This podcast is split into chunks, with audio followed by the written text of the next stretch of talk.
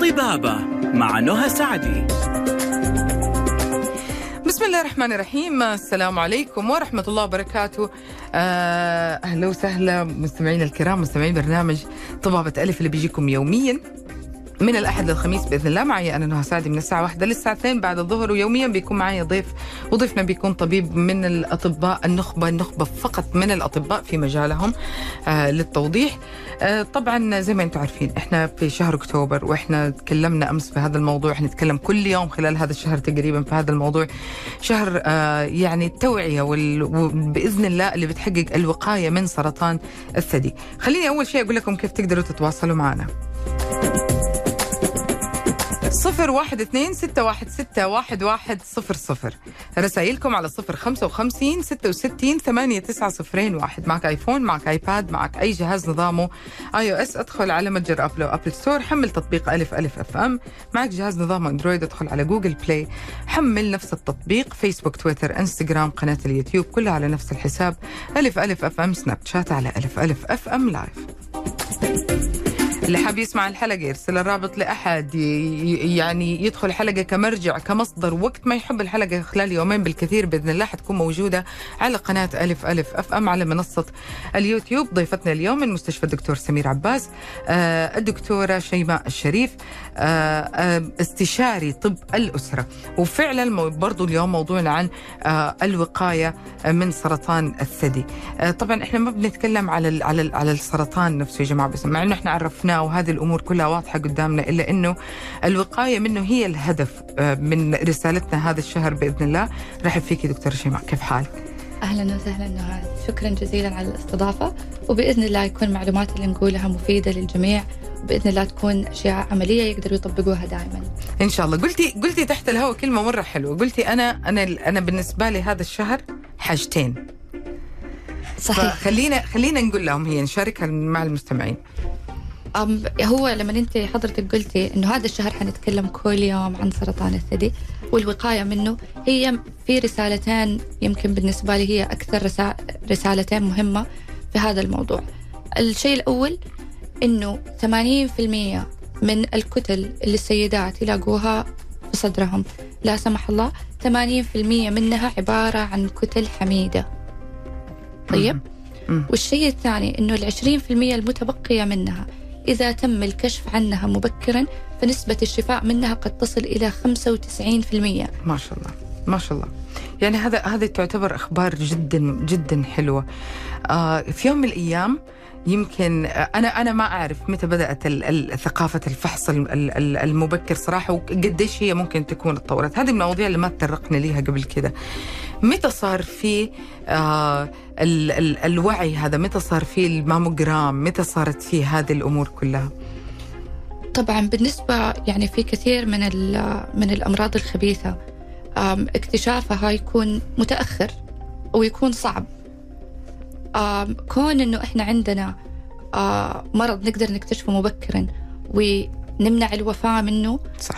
هذا بالنسبة لنا تطور ثوري في الطب. ومن وقتها، من يوم ما اكتشفنا الماموغرافي أو اللي هي عبارة عن أشعة سينية، والألتراساوند اللي هي الأشعة الصوتية، قدرنا نكتشف إنه أحيانا تكون في كتل شكلها غير طبيعي، وهذه تستدعي إنه إحنا نقعد ندور، وأحيانا نأخذ عينة إلى آخره عشان نعرف نوع الخلايا اللي فيها. فالموضوع ما هو جديد كمعرفة، لكن الثقافة بدأت تسير، يمكن انتشرت خلينا نقول آخر 10 سنين. خلينا نقول إنه مثلا إحنا في الفحص اللي في المنزلي اللي في البيت اللي كلنا عارفينه، بتمرير كف اليد، راحة اليد على الثدي لمعرفة إذا في شيء. طب لو ما لقيت شيء ما أروح أسوي الفحص السنوي؟ طيب، أول حاجة إنه الفحص الذاتي عليه مختلف، عليه في ناس تقول لك إنه ما في شيء اسمه فصل ذاتي، ما في شيء اسمه كشف ذاتي، وفي بعض المراجع تقول لك لا احنا نحبذ الكشف الذاتي.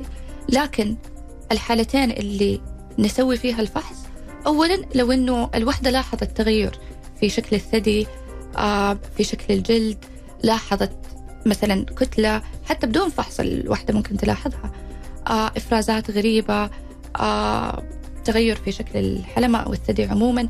هذه في أي عمر تروح وتشوف طبيبة.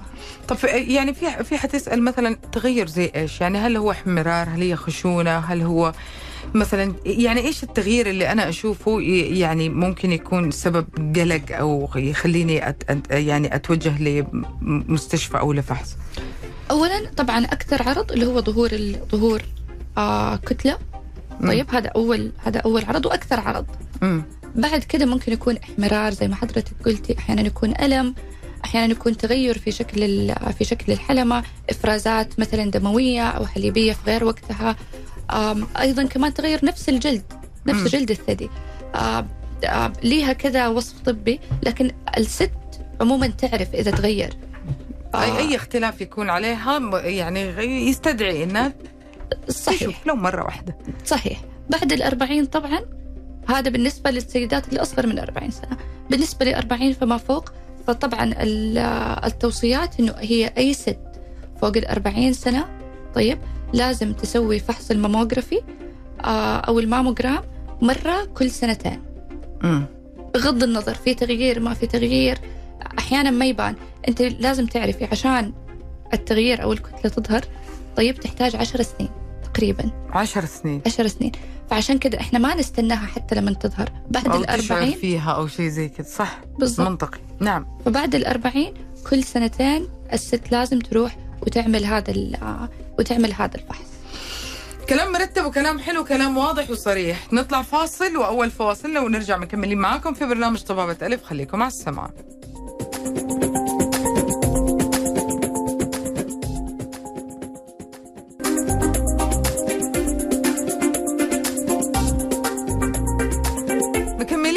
معكم مستمعينا، وأرجع أكرر لكم طرق التواصل 012-616-1100. أما رسائلكم على 055-66-8901. دكتورة شيماء الشريف معنا اليوم، وبنتكلم عن الوقاية من سرطان الثدي. قالت نقاط جدا مهمة الصراحة، يعني نشوفها جدا مهمة. يمكن أنا أول مرة أعرفها كمان، رغم أنه تكلمنا في ذا الموضوع كثير، أنه تأخذ 10 سنين. فأنا هنا أرجع أتفق معك في نقطة أنه ما نقدر نعتمد على الفحص المنزلي، الفحص اللي في البيت، لأنه حتى ممكن تكون يعني لما بتخشن شوية ما بنحس بأغلب الأشياء اللي احنا بنمسكها، فما بالكم يعني. لكن خلينا نقول أنه برضو نقطة تانية ذكرتيها، أنه كل سنتين. هل في حالات تكون عوامل الخطورة فيها تستدعي أنه أقل من سنتين، نقول كل سنة مثلا؟ طبعا احنا بعد ما نعمل الأشعة طبعا يشوفوها المختصين ويحددوا مدى الخطورة، او انه هل في اصلا حاجة ولا لا. انا بتكلم عن في حال انه ما كان في اي حاجة، بالنسبة في حال انه طلعت المرأة سليمة الحمد لله فخلال سنتين. اما غير كذا اذا كانت في اذا وجد حاجة لا سمح الله، فتختلف التوصيات وحتنكتب، يعني الطبيب حيقول لل مريضة بشكل واضح أنا مثلا أحتاج أعيدها مثلا كمان 6 شهور. إذا مثلا ممكن توصل ل6 شهور كمان. أيوة حسب. يعني يتهيألي هذا يكون الارتباط أو التعامل مع طبيب معين يحدد هذا الشيء. يعني أنا يمكن أفضل، يمكن كمان كطبيبة أسرة تفهميني أكثر في هذا الموضوع، إنه يكون طبيبك واحد، الشخص اللي بتتعامل معه واحد، تقدر تتواصل معه أي وقت، تحجز عنده أي وقت، تكلمه أي وقت لمتابعة. يعني حتكون عارفة عنك أو عارف عنك كل حاجة. خلينا نقول. وفي هل في أدوية أو في علاجات؟ في اتصال، يلا ناخذ اتصال. وفاء، ألو. أهلا وسهلا، مساء الخير عليكم أختنا فانا. وفاء موسى من صبية. تفضلي. عندي سؤال للدكتورة.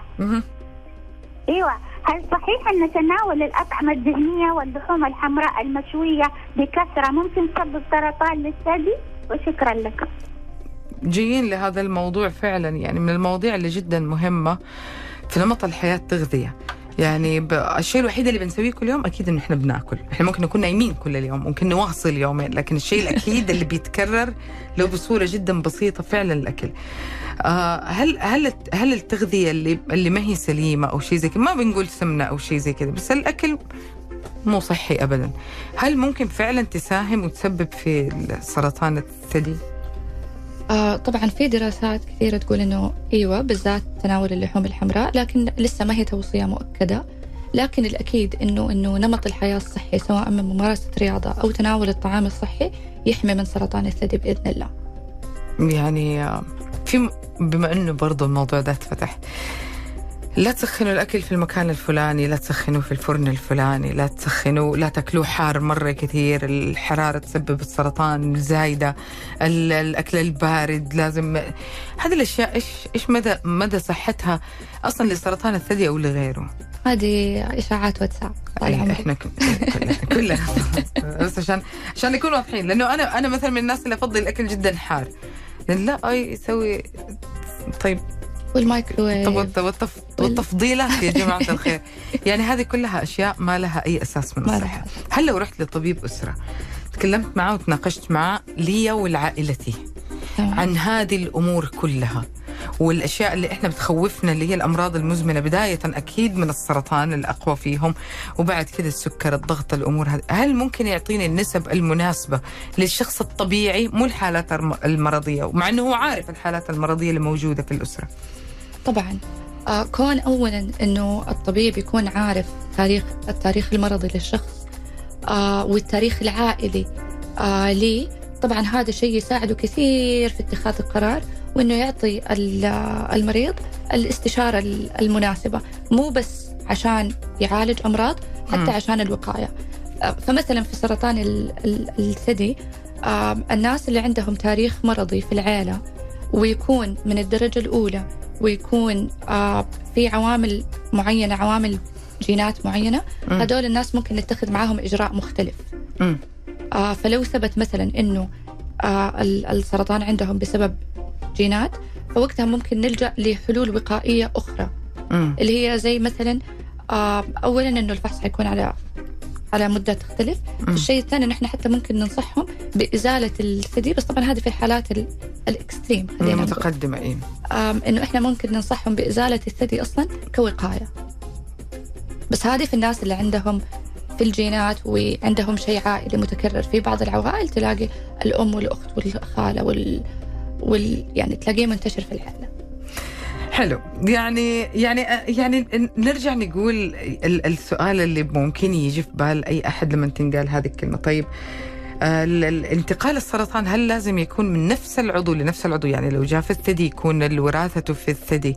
طب أنا ممكن أستأصل الثدي فعلا أتفادى الموقف، إلا إنه ممكن ينتقل لمكان تاني. هو حسب الجين، ولا في بيبين؟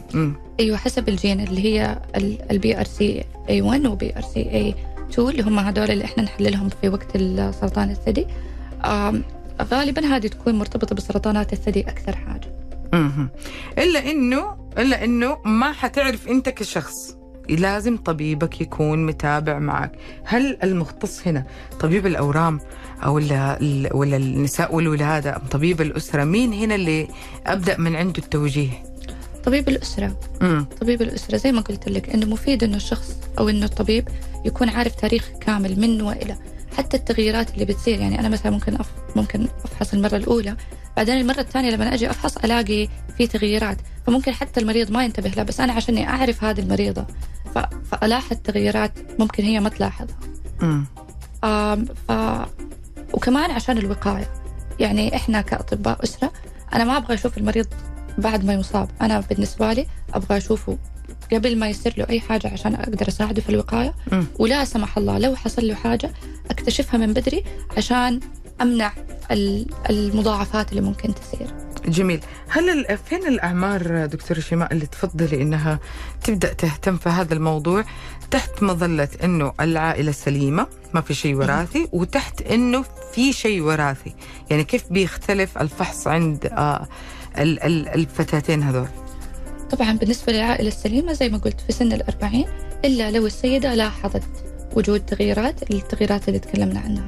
بالنسبة للي عندهم تاريخ مرضي قوي فهذول أفضل، يعني مجرد ما أنهم يعرفوا تاريخهم المرضي بغض النظر عن السن يروحوا ويشوفوا طبيبهم. هذا ينطبق على كل العائلة. خلينا نقول إنه مثلا الخالة هي اللي أصيبت بسرطان الثدي، مين هنا اللي لازم على طول يبدأ؟ يعني بناتها، بنات أخواتها، أخواتها، أحفادها إذا كان موجودين، مين اللي تقولي يعني لازم يكون سريع التوجه للفحص؟ طبعا هو الأولوية لقرابة الدرجة الأولى، لكن بالنسبة لباقي القرابات ضروري أنهم يعرفوا الموضوع وأنهم يقولوا هذا الموضوع لما يروحوا لطبيبهم. طبعا يعني أحيانا تكون وجود حالة واحدة فقط في العائلة مو مرة دليل قوي، لكن مثلا وجود حالتين أو ثلاثة هذا يخليني فعلا على طول يعني على طول أبدأ انتبه، أو على طول أبدأ في الفحوصات وأبدأ أسويها. صحيح. الفحص يعني نبغى نوضح نقطة، في ناس كثير تقول يعني أنا ما أسوي الفحص إلا في أكتوبر طبعا ما حسويه إلا في أكتوبر عشان هو شهر إلا، لكن يعني نبغى نوضح لهم إن هي تقدر تسويه أي وقت في السنة. بالضبط. لكن هو ليش دائما الناس تسوي أكتوبر؟ يقول لك عشان بدل ما أنا أحط منبه وأفتكر أنا شيء يفكرني من سنة للتانية، نقول إحنا نسوي دوشة كبيرة عشان كل حد. أيوه خلاص أكتوبر قد كل الناس حيتكلموا عن الموضوع، فأنا خلاص يصير أنا أسويها من أكتوبر لأكتوبر. وفعلا يعني هذا شيء يعني طريف، لأنه حتى في العيادة هذه الفترة من بداية أكتوبر ومن نهاية سبتمبر أغلب الشكاوي اللي تجي تكون أشياء متعلقة بالثدي، وبالعكس هذا بالنسبة لي دليل على الوعي. معناها أنه كل السنين اللي فاتت الحملات التوعوية والمبادرات اللي صارت بتعطي ثمارها. لأنه يعني زمان كان إحنا بنتكلم عن سرطان الثدي هنا ولسه ما في وعي. صح. دحين ما شاء الله تبارك الله، ما شاء الله تبارك الله، أنا سعيدة وفخورة بوعي السيدات عندنا. يعني خلينا نقول تبي تعمليه في أكتوبر اعمليه في أكتوبر، تبي تعمليه في باقي أيام السنة اعمليه في باقي أيام السنة. هل تفضلي إنه يكون المتابعة في مكان واحد أو مع طبيب واحد؟ لأن في ناس تقول دكتوري مسافر فما حسوي هذه السنة، يعني ما حروح وتأجلها لأكتوبر الجاي، أم إنه أي مستشفى وأي مكان ممكن يعني يساهم في إنه، يعني هل في فرق بين الأجهزة؟ هذا هو السؤال بلا صح. غالباً خلينا نقول التعليق أو يعني هي بعد ما تسوي الأشعة يطلع عليها تقرير. طيب حسب هذا التقرير أنا ليش أحب أشوف التقرير اللي فات؟ عشان أشوف لو كان في تغيير عن قبل سنتين عشان أقدر أقارن. فأنا لو إنه بدأت، يعني إحنا بعض الحالات تطلع يقول لك إنه مثلاً أنا أحتاج أشعة بعد 6 شهور عشان أقارن.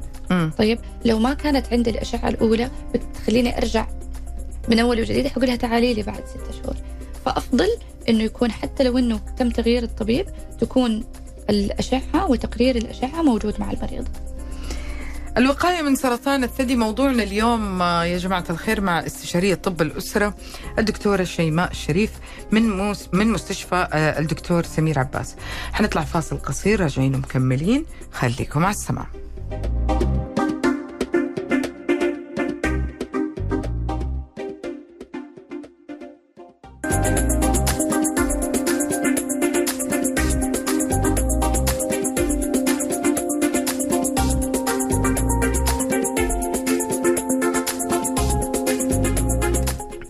برضو لنفس المشكلة، كلمة أنا إيش آكل أنا إيش أشرب. طبيعي ده الشهر كثير، أنا في حاجة عجبتني في هذا الشهر، إنه كثير من السيدات تقول أغير نمط حياتي.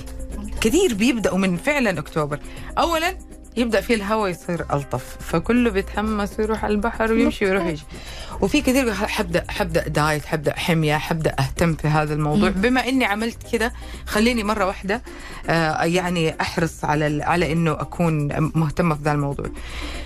أنواع دايت ما أبغى أقول أسامي معينة، أنواع حمية معينة، ما أعرف. أنا كشخص يعني يمكن كاستضافات كمان كمقدمة برنامج شفت الاختلاف حتى في ضيوفي. أيوة. يعني في الموضوع هذا قولي لي اللي استشفيته صح أو خطأ، إنه أنواع الحمية ممكن تكون علاجية لحالات معينة، هل هذا الكلام صح ولا تنصحي فيها إنه تشوف اللي يناسبك وخذه؟ طبعا الحميات اللي إحنا نوصي بيها اللي تكون مثلا معينة هذه تكون للحالات المزمنة. الله. طيب. أي. الشيء الثاني إنه الحمية، بمعنى حمية هي شيء تستمر عليه لمدة معينة بعدين تسيبيه. فالوحدة لما تاخذ مثلا ستريكت دايت ولا دايت كده حاد عنيف، أيوة، تدوخ اللي هي ما قادرة تتحرك، أيوة، هل حتقدر تستمر على طول حياتك؟ أكيد لا. هو هذا السؤال. دائما إحنا ننصح إنه لا تمشي على دايت، امشي على نمط حياة متوازن. طيب في كل المواد الغذائية اللي جسمك يحتاجها، في الأشياء اللي أنت تحبها إذا كانت غير صحية تكون باعتدال. طيب لكن شيء تقدر تستمر عليه. أنا دائما هذا اللي أسويه مع مرضاي، وحتى لما نجي يقولك مثلا أنا أبغى أغير في أكلي، أول شيء أبدأ فيه إيش الأشياء اللي تحبها، وبناء عليها تقدر تسوي نمط حياة. يعني مثلا في ناس تحب اللحوم الحمراء، خلينا نقول، أيوة، هل معناها أقول لها لا تأكل لحم أحمر طول حياتك؟ في التوصيات تقول إنه اللحم الأحمر يتناول مرة واحدة في الأسبوع، فأنت عندك مرة واحدة في الأسبوع تقدر تأكل اللحم الحمراء. لكن إذا إنه أنا قلت لا اللحوم الحمراء ممنوعة تماماً، فيمسك طبعاً، وهذه ما هي توصيتي، أنا بتكلم إنه لو في الناس اللي يمسكوا دايت، أنا ضد أي دايت غير متوازن، أنا ضده تماماً. لكن الناس اللي يمسكوا مثلاً على دايت معين، وزي ما أنت قلتي بأسماءها المختلفة، شوفيهم أول ما يوقفوا أو ياخذوا بريك، كل الممنوعات ترجع وبكميات خرافية.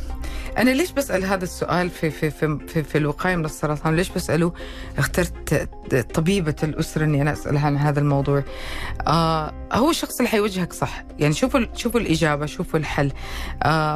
السعرات الحرارية تكون هو اللي عارف قديش أنت حالتك الصحية، هل تسمح لك إنه أنت مثلا، هل أنت كثير الحركة، هل طبيب الأسرة هو اللي عارف سكري وعارف ضغطي، عارف مشاكل القلب، التنفس، في مشاكل ما هي منطقية بتكون حاصلة. يقول أنا بتعب مثلا، هو اللي عارف كل شيء. فليش بقول لكم خذوا الإجابة من طبيب الأسرة الخاص فيكم. عشان كده بس الدكتور شيماء اليوم هو اللي حيقول لك أنت إيش تسوي، يقول لك أيوة صح، هذا الحمية صح بس مو ليك، يعني ممكن تكون لأخوك بس مو ليك، ممكن تكون لابنك بس مو ليك، فتختلف. هو كمان عارف حتى تفضيلاتكم واحتياجات الجسم. بما أنه بنتكلم في هذا الموضوع، هل فعلا في علاقة بين نمط الحياة والسرطان الثدي؟ هل في شيء كثير متشابه بينهم؟ يعني مثلا سمنة، أمراض مزمنة معينة، أو مشاكل صحية معينة، أو مثلا ما في سمنة بس في كسل رهيب. هذا أنا لا، بس مؤخرا لا صرت كويسة خلاص، دحين الجو حلو مخرج. لا مؤخرا لي سنتين بعد الرعب اللي شفته. لكن هل في علاقة؟ زي ما قلت لك، في دراسات تقول إنه الزيادة من تناول الدهون خصوصا في اللحوم الحمراء قد تؤدي للزيادة، لكن لسه ما هي دراسات قوية على حسب علمي. لكن إنه النمط الصحي في الغذاء وفي الرياضة والحركة، هذا من الأشياء اللي تقي بإذن الله، واحدة من الأسباب اللي تقي بإذن الله من سرطان الثدي. وحتى مثلا وفي أشياء ثانية لها علاقة بنمط الحياة واللايف ستايل، اللي هي الرضاعة الطبيعية. كثير من السيدات ما تفضل الرضاعة الطبيعية، علما بأن الرضاعة الطبيعية أحد الأسباب اللي تقي من سرطان الثدي بإذن الله. بالنسبة اللي عندهم عوامل خطورة عالية، ولا بالنسبة لأي سيدة؟ أي سيدة فضل أنها ترضع طبيعي بعد الولادة. يمكن كل خبير وكل طبيب وكل مختص واستشاري قال هذا الموضوع في يوم من الأيام، يعني هذا معناه أنه الموضوع ده جدا جدا جدا جدا مهم. المرأة الحامل كيف تبغى تسوي الفحص؟ تقدر تسوي فحص مبكر لسرطان الثدي ولا لا؟ إذا جاء الموعد وهي مثلا في أول شهور أو في آخر شهور، إذا كان في داعي، يعني إذا مثلا كان إذا مجرد فحص هي بس تبغى تطمن، يصير نستنى لما تولد بالسلامة. إذا كان في داعي أو في مبرر، في مثلا كتلة إحنا شاكين فيها، أو في أشياء تخلينا هذا، وقتها نوزن مدى الخطورة بمدى الفائدة ونقرر على أساسها. يعني سؤال دكتور شيماء يمكن أنا ما سألته ولا أحد، أول مرة يجي في بالي. إحنا نعرف إنه في نسبة من الرجال يجي لهم سرطان الثدي. فحصه عبارة عن الفحص الخاص فيه، كيف ممكن يكون وكل قديش طبعا هو ما هو منتشر بانتشار عند المرأة. الثدي عند المرأة لكنه ما زال موجود.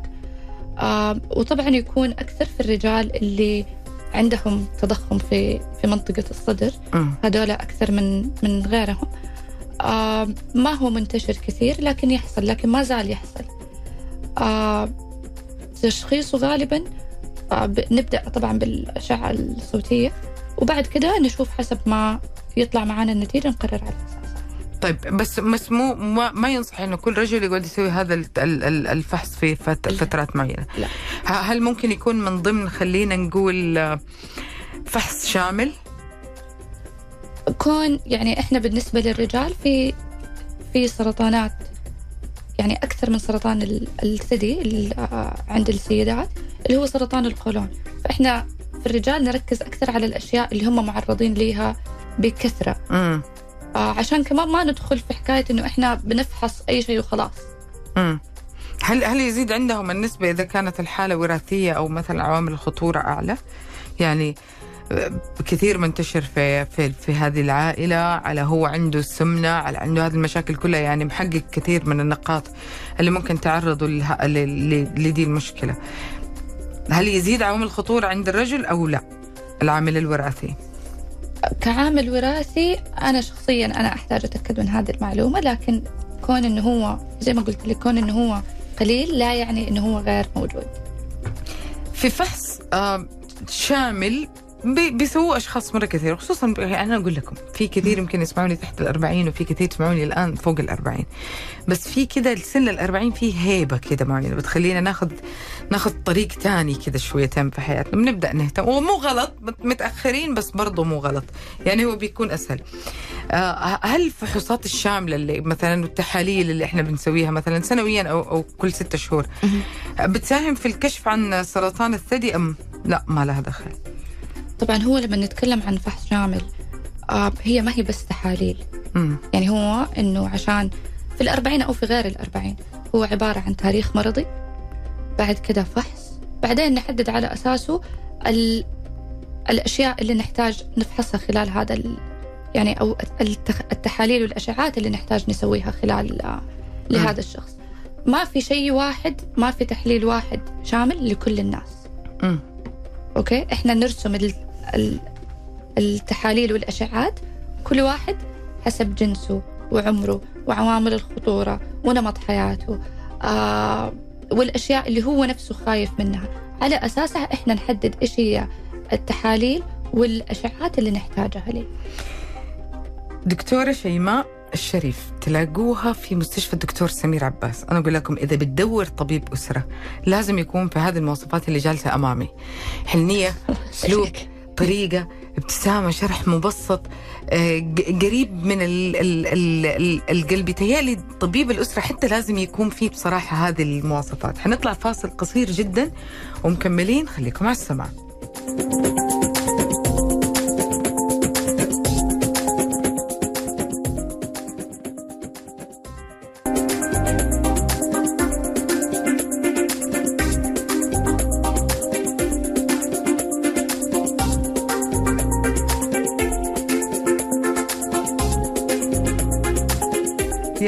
إنسانة زي العسل، أقسم بالله مخلوقي زي العسل. يعني حتى تحت لها وساعدتنا كده في كم شغلة، بس عبد العزيز هنا الله يسلمك كده دخل فيلم إلا ياخذ وهو أسئلته. لا معلش، عشان عبد العزيز ساعتنا احنا حنطلع عمرو دياب.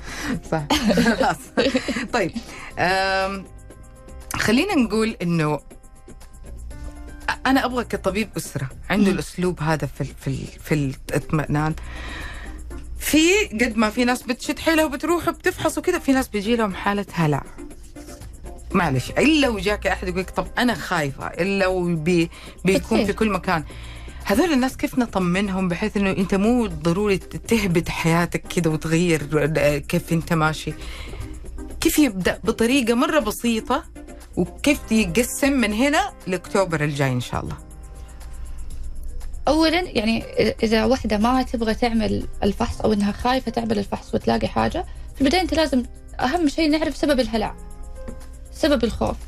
80% من مخاوف السيدات تكون غير حقيقية، أو خلينا نقول ما هي مستندة على حاجة. طبعاً الواتساب ما قصر في نشر الإشاعات، ففي البداية أول حاجة تتأكدي أنه المعلومة اللي موجودة عند السيدة حقيقية. طيب، وإذا كانت غير حقيقية نجلس ونتفهم المخاوف حقتها. طبعا بالنسبة للسيدات اللي عندهم أسباب، اللي مثلا عندهم تاريخ مرضي في العائلة أو كانت عندها قبل كده تجربة، فزي ما قلت لك 80%. يعني أنا أوصف لهم أنه إحنا بنبدأ نشوف أشياء ما هي موجودة حقيقي. كشخص أنا عاشت التجربة هذه، يعني في خالتي الله يرحمها ويغفر لها، يعني أنا أصير أشوف أشياء ما هي موجودة في في في في, طب في طبيعتي أنا، يعني أقول اللي يمكن عندي شيء، اللي يمكن فيه شيء. فإحنا نرجع لنقطة 80%، هي هذه الكلمة اللي أيوة. 80% من الكتل هي كتل حميدة، وال20% اللي في الباقي اللي لا سمح الله خبيثة، إذا اكتشفناها مبكرا فنسبة الشفاء منها قد تصل إلى 95%.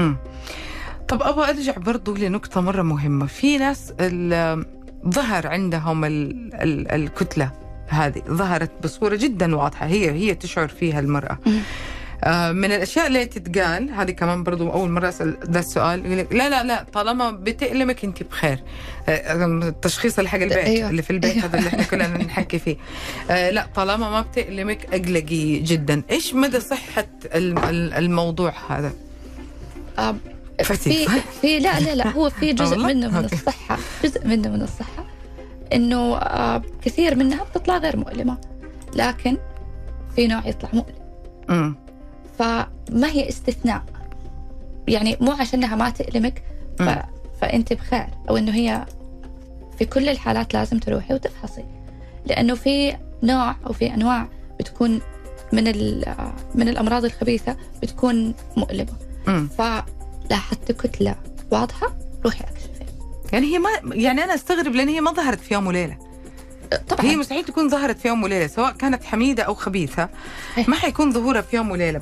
طيب، بس ممكن يعني نتجاهل الموضوع. أنا غلطت هذه الغلطة، مثلا جهلت هذا الموضوع. إلا إنه في موضوع ثاني برضو، والله حبيت بس اللي ما جات في بالي هذه قبل كده. في شيء ما أعرف إيش اسمه العلمي، بس الأمانة يعني الاسم المتعارف إنه فأرة الثدي يعني. وفي اللي هو مميزات للورم أو الكتلة السرطانية، يعني بعيد الشر عن السامعين. هل فعلا المواصفات هذه تختلف، ولا ممكن واحدة فيهم تأخذ صفات الثانية؟ هي في أشياء عامة، يعني بالفحص أشياء عامة تخلينا شوية نطمن، في أشياء تقول لنا لا. هذا فأرة الثدي هي عشان إنه الكتلة تكون تتحرك، تكون تتحرك بين يعني بين الأصبع بين الأصابع وقت الفحص، وهذه علامة كويسة. عموما حلو إنه تكون، إنه هي تكون ما هي لاصقة في الجلد، وإنه هي بتتحرك، هذه علامة جيدة. بينما إنه هي تكون لاصقة ثابتة وما تتحرك وجامدة، هذه شوية، هذه تخلينا يعني شوية نكون حذرين أكثر، لكن لكل قاعدة استثناء. الله. طيب، يعني هذه العلامات تريحنا، لكن برضو إذا أنت سويتي كده ولاحظت إنه هذا مو معناه إنك لا تروحي وتفحصي. أيوه، لأنه الشيء المخيف أو المزعج في سرطان الثدي إنه أكثر من نص الحالات، على قد ما في حملات توعية، على قد ما السيدات بدأ يصير عندهم وعي، إلا أنه أكثر من نص الحالات بيتم اكتشافها في مراحل متأخرة. إيش السبب دكتور؟ إيش السبب أنه توصل له؟ هل هو غياب الورم، أو مثلا تخفيه عن الأنظار أو عن الملمس، أم أنه تجاهلها، أو يعني إيش ممكن يكون السبب في أنه برضو ما زال فوق نص الحالات بتكتشف في مرحلة متقدمة؟ كثير أشياء، منها إنه أصلاً نسيج الثدي عبارة عن نسيج دهني، فأحياناً ما تبان على طول، عشان كده إحنا نسوي الأشعة. الشيء الثاني قد يكون غياب وعي، أو إنه أحياناً ممكن حتى هي السيدة تلاحظ ويقولوا لها لا يا شيخ ما فيك غير العافية. فعشان كده يعني مهم إنه الشخص يكون هو أحرص ما يكون على صحته. مهما كان، يعني مهما سمعتي، يعني في بعض الحالات تجي ليه تأخرتي، والله أنا أوريتها لبنتي وقالت لي يا ماما ما فيك إلا، أنت بس بتوسوسي. صح. يعني خلينا نقول انه هو بس بيكون حالة نكران اوقات كمان، يعني في اوقات لما يكون ايوه، يعني اول ايش اللي حيخلينا ننكر الحالة الا الخوف. يعني ما تخيل انه في احد مكسل يروح، صار ما شاء الله كل شارعين في مستشفى وفي عيادة وفي مستوصف فيها الاجهزة. يعني الحمد لله انه احنا متواجدة هذه الامور كلها حولنا في كل مكان. هل تعرض المرأة يعني انا لما حاجة اروح اسوي حفتح الباب لكل الفحوصات، فهل في خطورة من إنه مثلا أسوي أكثر من أشعة وأكثر من فحص في وقت معين؟ يعني أتوقع إنه طبيب الأسرة هو اللي عنده هذه الإجابة تحديدا، لأن أنا بروح مثلا لمثلا النساء والولادة، تحاليل وأشعات مختلفة تماما عن مثلا الرئة أو الصدر أو الجهاز الهضمي. أو هل في خطر من هذا الشيء؟ في ناس كثير تفتي في هذا الموضوع. وجهينا دكتورة شيماء. طبعا كل تحليل وكل أشعة يكون لها سبب أو داعي، وعموما الطبيب لما يشوف مثلا، أنا كطبيبة لما أشوف إنه في طبيب قبلي مثلا طلب أشعة معينة، أنا طبعا يعني في بعض الأشعات زي مثلا اللي هي الأشعة السينية زي السي تي أو أشعة الإكسراي العادية، في عدد معين للمرات اللي إحنا نخلي المريض يتعرض ليها وما نعرضه ليها غير لو كان في داعي. وصدقيني الأطباء أحرص ما يكون على أنهم ما يعرضوا المريض أكيد لحاجة غير لو كان يحتاج لها.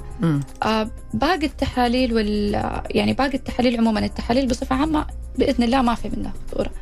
بالنسبة للأشعات أحيانا حتى الطبيب ممكن يسأل المريض أنت هذه السنة مثلا كم أشعة سي تي مثلا سويت، أو أنه يشوف الملف حقه. لكن ما نطلب هذه الأشياء، ما نطلب التحاليل غير في حال، أو الأشعات غير لو كان في لها داعي سواء وقائي أو علاجي. جميل.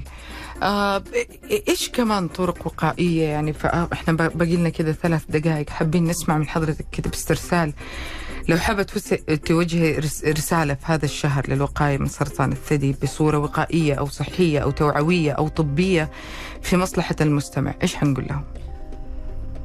أولا كان في فترة كانت السيدات يخافوا أو خلينا نقول يستحوا إنهم يروحوا يفحصوا الثدي، وحاليا تغير الموضوع تماما. فلأي سيدة بالعكس كلنا هنا موجودين عشان نخدمك. إذا أنت فوق 40 فما فوق، توجهي لأقرب مستشفى، لأقرب مركز طبي موجود حوالينك، وبادري بالفحص. حتلاقي الكل معاك، يعني ما حد يتمنى من أهلك أو من الناس اللي حوالينك يشوفوكي لا سمح الله بصحة سيئة. الشيء الثاني، يكونوا دائما مسؤولين عن صحتكم، لا تستنوا أحد يقول لكم يلا نروح. إذا لاحظتي حاجة حتى لو كنت أصغر من 40 ولاحظتي تغيير، على طول توجهي لطبيب وسوي الفحوصات، وممكن وبإذن الله النتيجة تطلع مطمئنة. زي ما قلت، أغلب الكتل غير مخيفة بإذن واحد أحد، لكن التأخير هو اللي ممكن لا سمح الله يأثر عكسيا على النتيجة في حال لا سمح الله كان شيء غير حميد. بتلتقي بمين الحالة أو المراجعة في المستشفى؟ كيف عشان كمان نسهل لهم الموضوع؟ هل بتتصل بالمستشفى أو بالمكان أو المنشأة وتقول لهم أنا أبغى أسوي كذا كذا، أما إنه بتشوف طبيب الطوارئ ولا طبيب الأسرة ولا النساء والولادة ولا الأورام؟